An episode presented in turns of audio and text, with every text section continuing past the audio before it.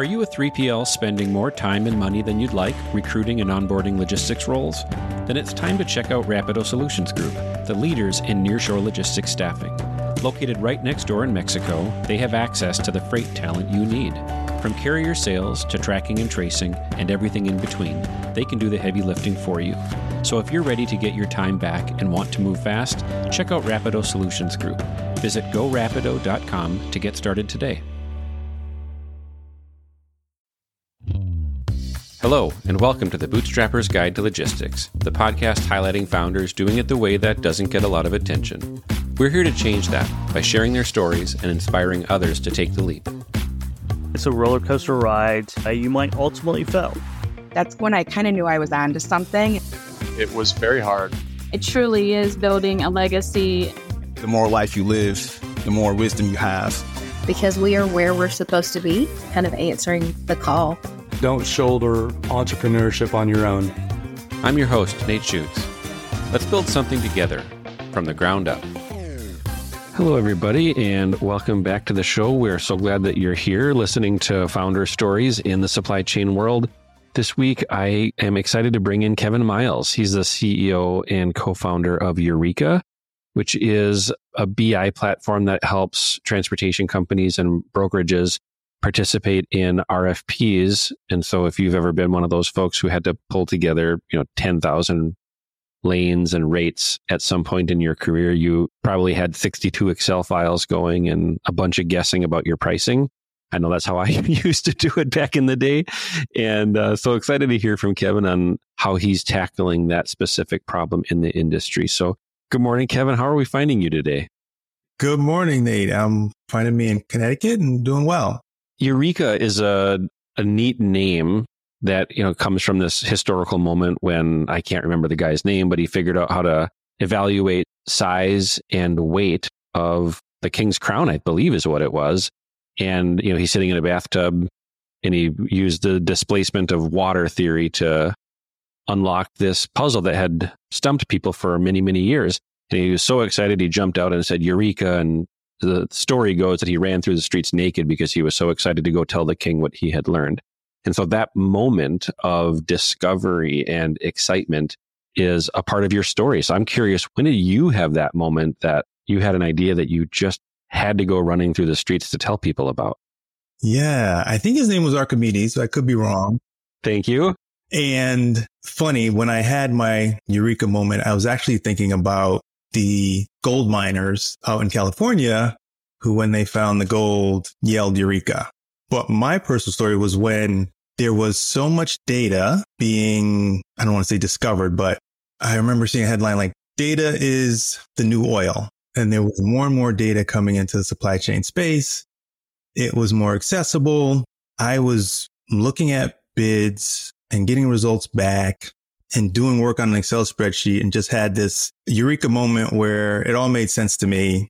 And it was based on all this data that I was looking at. And I was like, eureka, that's it. It's when I found that little piece of information or little data that I was looking for that solved this problem I had. What specifically was the problem and, and how did you build conviction that you knew this could be a viable business? Yeah. So it was comparing rates from different companies and seeing the differences in some of these rates and then looking at trying to forecast the rate on my own so that I could understand where they should be coming in at. So looking at some historical data, looking at some present data, looking at the information I was getting back from brokers and saying, there's probably a way to do this better than they're doing and get back to a truer rate to what the market's going to be or where the market's going to be. And so that's kind of where it all came from is literally just looking at Excel spreadsheets and saying, there's a lot of data out there. If people had the time to actually analyze it and look at it, they can probably do a good job of figuring out where rates are going to be. Have you always had a curiosity with math and numbers or science in general? I did. Yeah. So always lean towards the science and math. My background is in engineer and spent a lot of time in the labs, whether it be math or science, just looking at numbers and figuring things out and was decent at it. So kind of stuck with it. Schooling has been a big part of your life as a result of that too, it looks like. It has. And that kind of goes back, you know, I think about my upbringing and both my parents were immigrated to this country from Jamaica. the one thing they always instilled in us was schooling, education, something that get the degree, regardless of what you want to do. It's something that they can't take away. And I think about that now, and I'm not sure if it still stays true, but when you're just getting to the country and you know that you got to work hard and you got to have a degree to move up in the world, you got to get the degree. So I always, it was always instilled in me to just really focus on education. Tell me more about your parents. I know you're a first generation and it sounds like first in your family to go to college and then you went off and got a master's degree on top of it. Yeah. So I wasn't the first. I'm the, you know, I have five sisters, all older, and they have some degrees, but I was, I think I was the first one to get a master's. But yeah, we all were really focused on education and doing that. So my mom was a, you know, administrator. She was a secretary at a hospital for over 30 years. And my dad was a machinist. He worked with saws. He built saws or helped make saws for a company and was there for 30 years. So this is, you know, people worked at the same company for a long time, was really important to them for, you know, job security and providing for their family. And so one thing that they always again instilled in us was, you know, make sure you're focused on education. And I just happened to lean toward the math and science field, got a degree in manufacturing engineering. But then when I graduated, UPS was hiring. And so I ended up going to UPS and being an industrial engineer there and spent some time focused on predictions. I worked in various uh, roles as an industrial engineer, but really focused on like helping forecast volumes for them and, and understand the operations and provide operating plans, looking at measurements and all the different procedures that they had. And it was an amazing experience in terms of getting a right into the workforce, working for a company that had great methods and procedures, great processes, really focused on understanding what you're trying to do and why you're trying to do it and how it can apply to a really large organization. I followed a similar path in the beginning of my career of 12 years at CH Robinson, another, you know, very large, well put together organization that maybe one of their biggest strengths is just simply training young, ambitious folks on how to be professionals and learn a discipline. UPS reminds me of that too. The first million square foot plus warehouse I was ever in was a UPS building. I remember just walking through it and being amazed that there were hundreds of people working that seemed to know exactly what to do next. And there didn't appear to be a conductor leading the symphony. They were all, you know, using RF guns and it was telling them what to do. But to my young mind, I'd never seen that kind of coordination between people in such an amazing space doing, you know, complicated things. And big companies that have the systems and the tools to offer that to people can be a launch pad for a career. My question for you after all that though is how does that experience translate to, okay, now you're a founder. It's day one. There are no systems. There's no HR department. There's no anything. And you have to reinvent yourself to start something from scratch. How difficult was that transition for you? Yeah, no, that was, that was really challenging. And I didn't go from UPS to this. There was a couple of places in between that gave me a little more confidence in starting and getting more logistics experience the things that I took from it were really about the systems and thinking about the systems as I'm just going through wearing multiple hats. Right. So ideally companies, businesses, startups typically fail because they don't have the system. It's not because they can't find business or they can't necessarily grow. It's because they start to grow and then they don't have the systems in place to keep up. So for me, it's important. And I try to take some of those things I learned at UPS about methods and procedures documentation, really keeping track so that I'm not repeating the same mistakes over and over again because I didn't keep track of it initially. They had a term there. We say primacy. It's like do it right the first time. I try to take that into account when I'm excited about something with the business, but know that it can be repetitive or it could be something that's going to come up again and stopping and making note of it versus just kind of getting into the transactional. On the relationship side, which is often very, very different than the operations or the math, et cetera, it can be really hard to find team members or early supporters or even a co-founder that has a complementary skill set to yours and that you have chemistry with. What was your co founder journey like in the beginning, and, and how would you describe that now? Well, now it's great. Initially, it wasn't. My initial co founder, I was the business guy and I brought somebody in who was a technical software engineer. So the idea was that I would kind of have business and he would build the software based on my ideas and where I thought things would, you know, should be going. And I was out working on talking to brokers and getting these early adopters and these folks that would believe in my vision and, and help build it out. And I had some folks who were like, yeah, absolutely. I'm ready. I'll send you some data. I'll get you started. And in the meantime, I was going to build this out with my partner.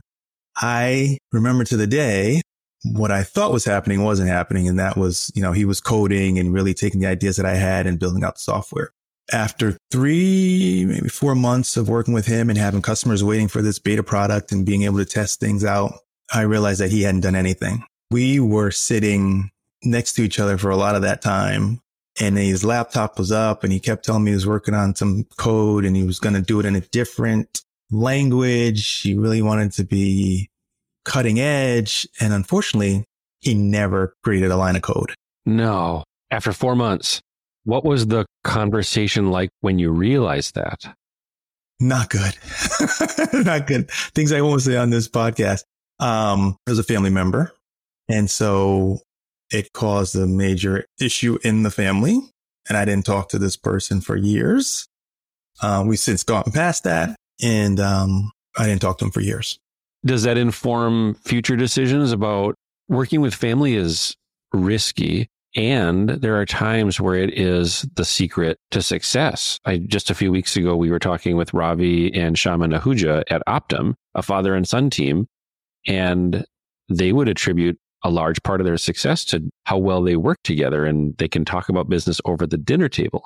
It's a superpower that or an unfair advantage almost and that they're they're always working because they're always family. They're always talking about it. But there is this other side and you do hear some of the horror stories. So based on your experience, would your advice be to other people looking for co-founders to not do that? Or like how, how would you, how would you guide the next generation of entrepreneurs? Yeah, that's a tricky question. I think this one has just been really unique. And I don't want to say it would be the same for every situation, but for me, it didn't work. How did you recover from that with your customers? So I literally got online and went to these, you know, co-founder com and different types of websites looking for a technical co-founder who could help. And I had a couple people give me some advice on places to go to almost build some things myself. I'm not a technical and I'm not an engineer, software engineer in that sense, but I was able to do a little bit with the data. And in that same period of time, my current co-founder I met in high school. We were friends for a long time. He just happened to be in between jobs and I told him what I was trying to do. And he said, absolutely, I can do it. And in two weeks, he had a prototype up where we could actually load data in and get results and start to see things. It was totally amazing.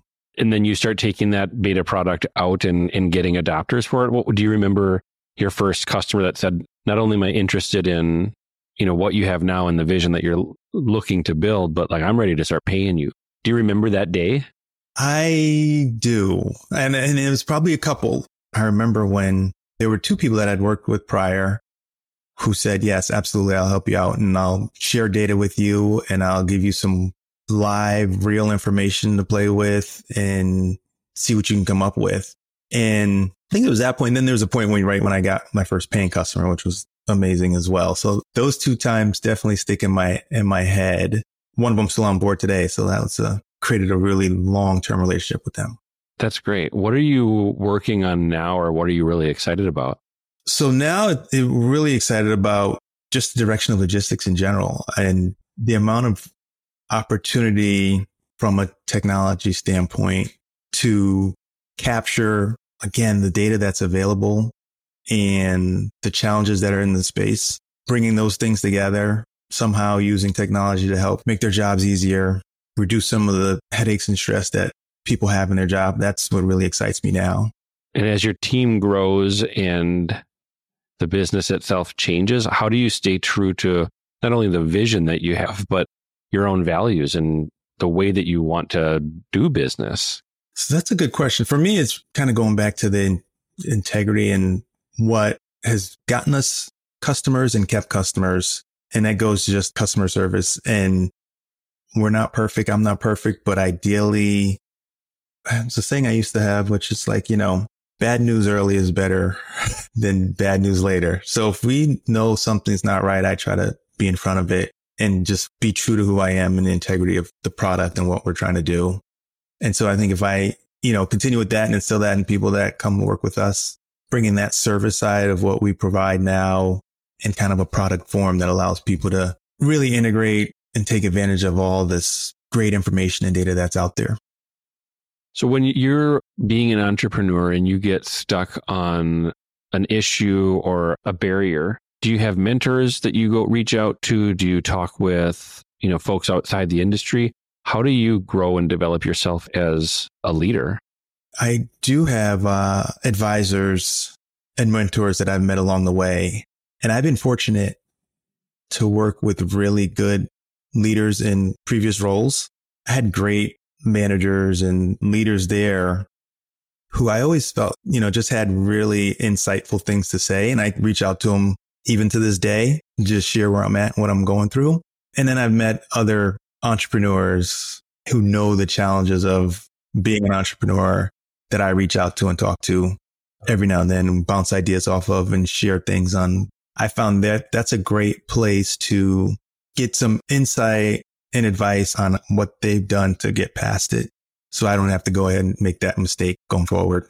Absolutely. What are your favorite parts of having your own business? Oh, definitely the freedom. And I, my wife has been a supporter from day one with the business, which has been helpful. You know, you talk about family and business. While she's not a part of it, she's definitely been supportive and helped me with challenges I've had and given me advice from the outside looking in on ways to improve what we're doing you know, the favorite parts is the freedom to spend time with my kids and go to their soccer games, working on something that is a big challenge in the industry and seeing the value that we're creating and hearing the testimonials and feedback of how we've helped companies and also just, you know, building really cool stuff. Who are your ideal customers right now and how can they find you? Our ideal customers, anybody who's doing RFPs or bids from shippers and looking to save some time and win and compete. And you can catch me at www.eureekabi.com. And my email is kevin at eureekabi.com. Well, Kevin, thank you very much for sharing your story. I, I wish I had known of your solution many, many years ago when I was the guy compiling hundreds of thousands of rates one at a time and, and doing all of that. So I, I know for sure you have product market fit. Knowing some of your story, I hope others can find you and reach out. And we all want to work with people. We want to do business with people. And one of our goals here is to help get more awareness of the bootstrap companies that are out there that can't afford to, you know, buy all the PR and sponsor all the events and, and get the attention. And so that's what we're here to do is to support the businesses that are doing it the hard way. And so we are glad to support you on your journey, Kevin, and we're all rooting for you. Thanks a lot, Nate. Appreciate you. Thanks for listening to another episode of The Bootstrapper's Guide to Logistics, and a special thank you to our sponsors and the team behind the scenes who make it all possible. Be sure to like, follow, or subscribe to the podcast to get the latest updates. To learn more about the show and connect with the growing community of entrepreneurs, visit logisticsfounders.com. And of course, thank you to all the founders who trust us to share their stories.